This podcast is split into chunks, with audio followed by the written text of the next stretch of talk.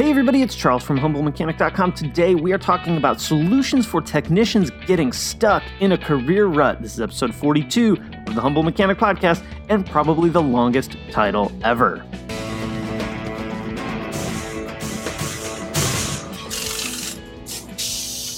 In this episode, we are going back to February of 2015 and talking about a show kind of in response to another show that I had done about techs moving away from the dealerships.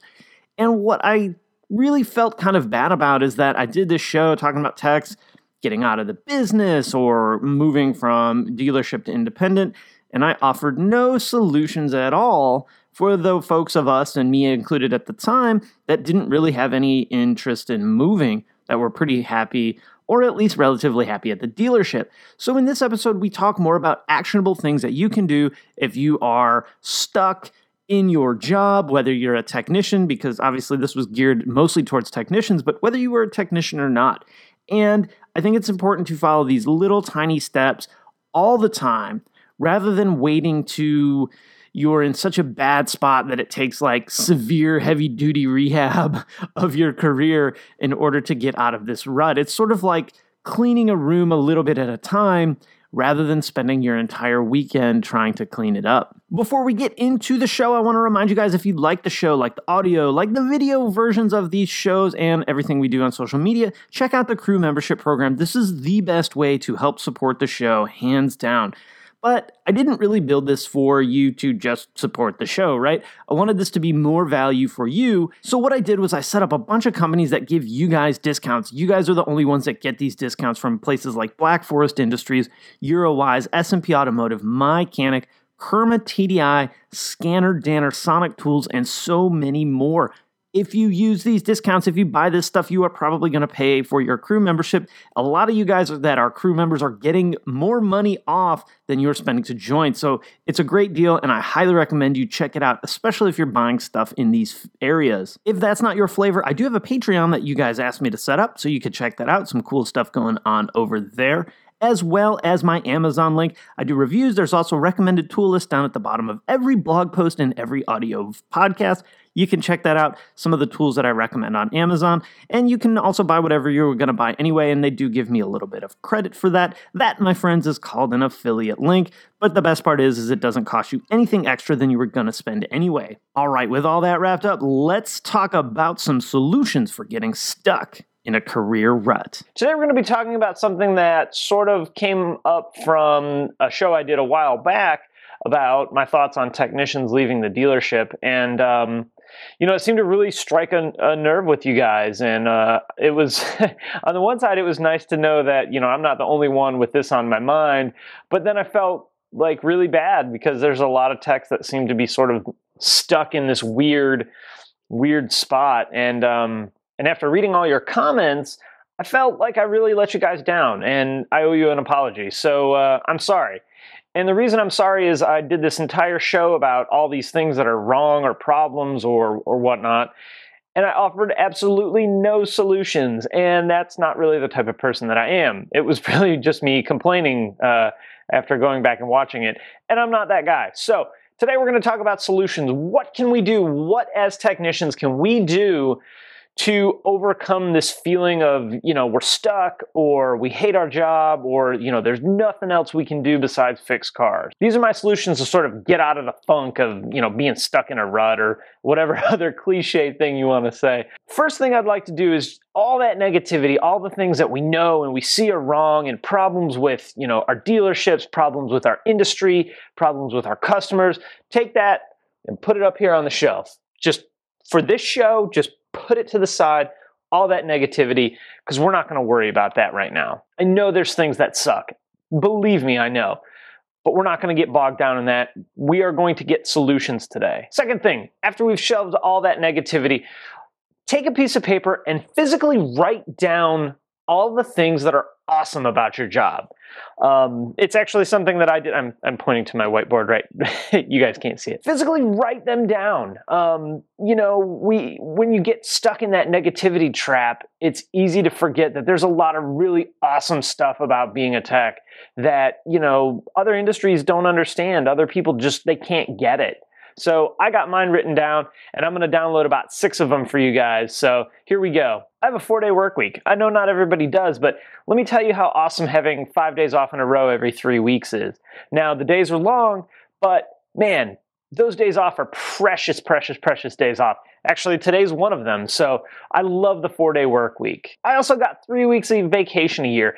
That's huge, huge. I worked at my last company for five or six years and I think only had like a week and a half. It was stupid. So three weeks vacation, plus I only work four days a week. Uh, I think I figured it out one time and I could take like all but three Saturdays off in the year if I used all my time. So really, really awesome schedule. I have a ton of really great customers people that have become friends of mine at this point. The type of people that, you know, if you told them they need a $1,000 worth of work on their car and they had the money, they would do it with no question. Something you could never take advantage of because that's terrible, terrible, terrible business. But that type of person that trusts you wholeheartedly, knows you're there for them, knows you care about their car as much as they do, and the type of person that if you ever left the dealership, they would be right along with you to your next place. And a lot of times, those are the customers that bring you goodies when you work on their car. So uh, I know I've said it a million times, but if you're a customer, bribery works every time. Um, I'm paid really well. So there are days when I feel like I'm super underpaid. And then there's days like a couple of days ago where I flagged 25 hours and absolutely crushed the day. So, um, you know, it's part of that flat rate ride. But per hour, I'm paid pretty good. And I look back at some of the other jobs that I've had, and my previous job to this was in sporting goods retail. And I was a manager of, you know, three or four departments, and it sounded like a really cool job. And I look back and I look at the time between the week before Thanksgiving and the week after Christmas. Not only was I there six days a week, but I was there 12, 13 hours a day. So I would average about 95 hours a week for that stretch of time no extra pay. Um, the the compensation was in the form of an extra week's vacation that you never got to take because you know the store manager got to take his and you were pretty much at the bottom of the barrel. So I look back at that and I look at where I'm at now. I mean, I got paid like twenty seven thousand dollars a year, which I mean is better than nothing, but I make a heck of a lot more money than that now. So you know, I look back and all that hard work that I did then versus all the hard work that I do now, and the compensation is light years different. So, man, I feel for you guys that work in the retail environment. I know how much it can suck. So, uh, you know, that that level of suck is one of the reasons that I I got the hell out of it. I can buy all the tools that I can afford. Um, some of you guys that are married know what I'm talking about. You know, if if I need something for work, I buy it if I can afford it. Uh, I don't have to justify, you know, do I need this $50 tool? Because I do. It's part of my job. It's what I need to make money. It's what I need for my career. So I buy it. And that's awesome. And a lot of us technicians are, you know, kind of tool whores as it is. So uh, the opportunity to buy stuff, you know, sort of a, an open book to buy tools is, is a really awesome benefit of the job. I can work on my own car at the shop. I absolutely hate changing oil in my Passat but I also absolutely hate paying someone else to do it. So, uh, you know, that's a really awesome thing that my shop has that we can work on our own cars. We can basically do what we need to do to maintain our vehicle. I mean, it's our mode of transportation, it's what we use to get to and from work. And I was reading something today about a dealership or a shop that made the technicians pay to work on their own cars. And, uh, let me tell you how stupid that is. And if you are a dealership or a shop owner watching this and you make your techs pay, you are wrong and you do not deserve to have a good technician. We also have air conditioning in the shop, which in the south is huge. You know, you guys up north may not care about that, but uh, air conditioning when it's 105 degrees with 95 to 100% humidity is amazing. Um, there's probably a ton more. Those are just like the five or six that I was thinking about while I was writing my notes. My point is with this is take a piece of paper and actually write down all of those things so that you can look at it and go, man, there's a lot of really cool stuff about this job. Next, I want you to set little tiny goals. This is something that I did very early in my career and it worked really well. It was just that little push to motivate me to do a little bit more, work a little bit harder. So it started out with, um, I think the Xbox 360 had just come out or one of the new video game systems. And I was like, man, I really want one. And um, I could afford it. I could just afford to go to the store and buy it if I wanted to. But I wanted to really feel like I earned it. So I set a goal. I said, the next time I hit 70 hours in a week, I'm going to buy this Xbox or PlayStation or whatever it was. So I waited, I worked my butt off, and that first week I hit 70 hours, I went to the store and I bought myself an Xbox. And it felt really good. It felt good that I knew that I could afford it, but I worked a little bit harder because it was extra, because it was fun.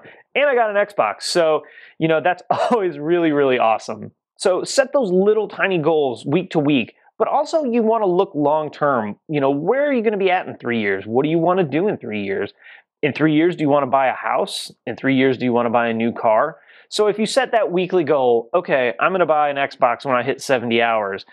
I'm going to also buy a new, you know, whatever new car at three years. So you have that focus, that goal in order to keep pushing through.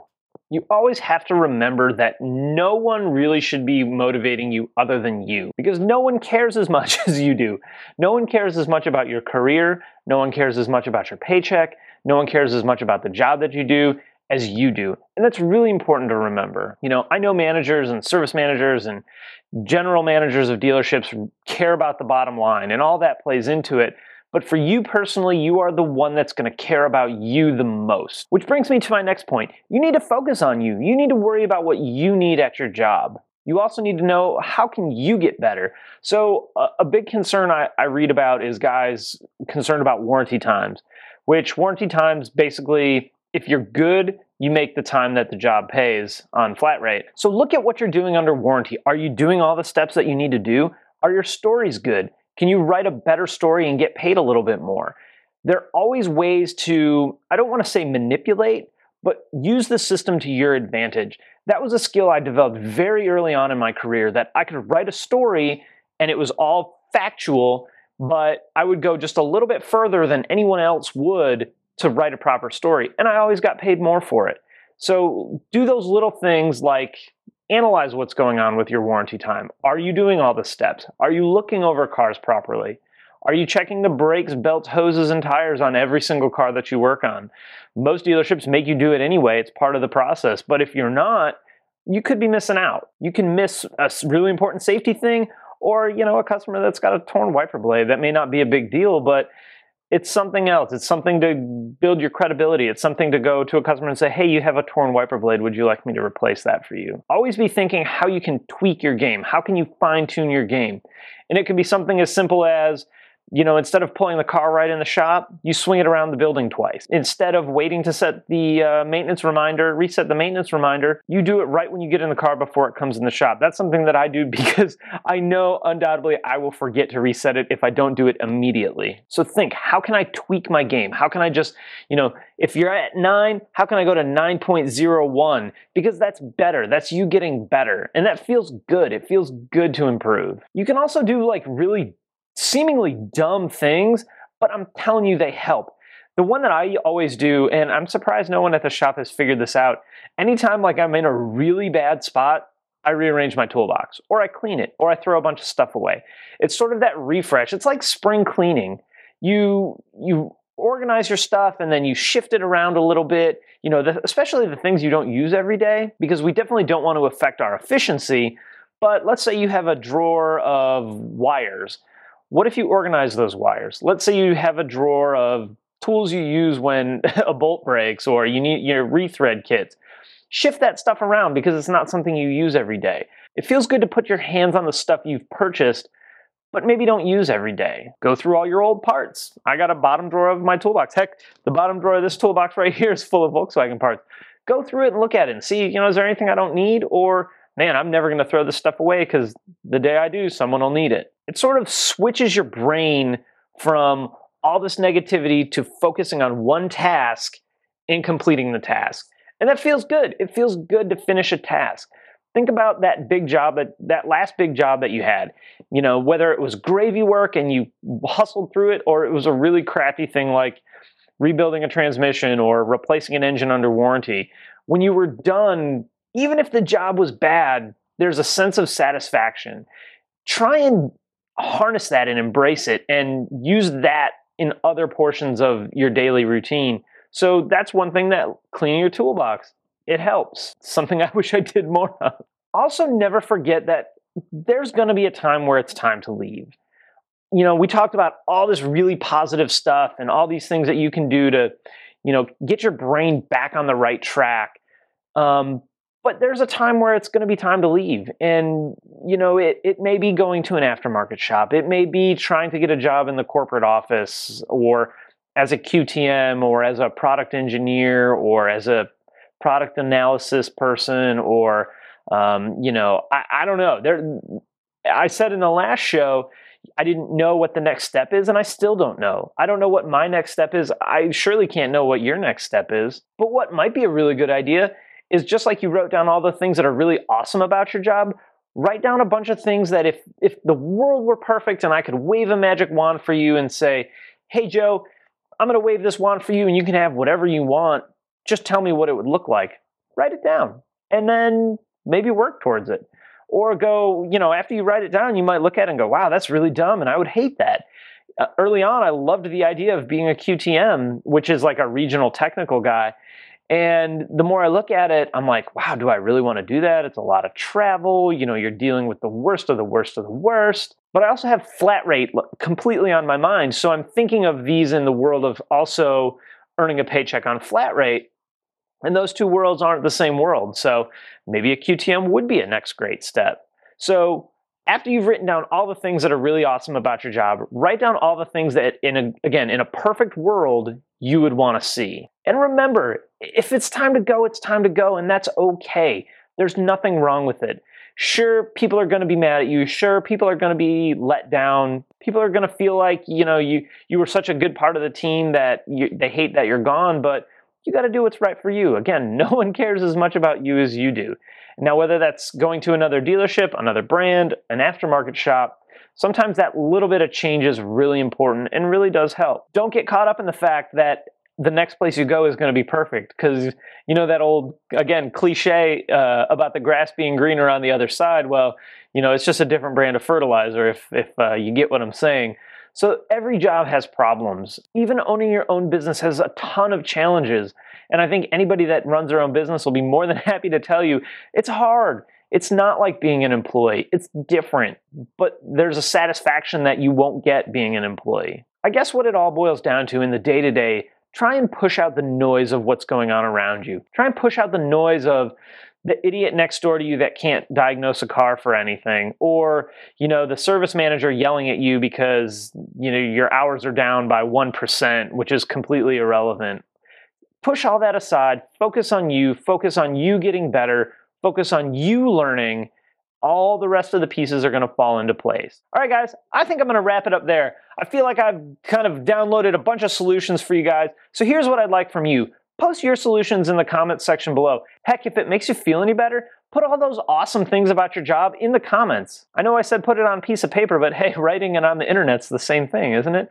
But that can help all of us sort of see what's out there and what's going on. And, you know, my struggle may look like someone else's no big deal and my no big deal may be something that someone else is struggling with. All right, so good stuff. I hope that gives you guys not only some actionable things that you can legit do right now to help your situation in your job, but I hope it gives you some motivation and some comfort that most of us do go through this from time to time. Some some live it while others of us, you know, tend tend to have really highs and really lows in our career. So I hope it gives you some motivation to know that you're not alone and some things that you can do to get through maybe some of those dark, dark times. I mean, this is kind of a heavy topic for uh, for an automotive podcast, but I think it's important because we do get stuck in these ruts. Remember, if you want to support the show, all those ways I talked about at the front, as well as hit the share button, share it with your friends, family, whoever. If they are car folks, they'll probably find an episode or two that they like. The other thing you guys can do for me, and I really do appreciate that, is head over to wherever you're listening to the podcast on iTunes, on Stitcher, wherever, and leave it a review. If you think it's worth five stars, five cupcakes, five diamonds, whatever the rating system is, leave that. If you don't think it's worth that, that's really cool with me too. Just put down what you think it's worth, and I appreciate you taking time out of your super busy day, super busy life to hang out with me, as well as to do those small little things that really do help the show and the community grow. All right, guys, thank you so much for listening, and I will see you next time.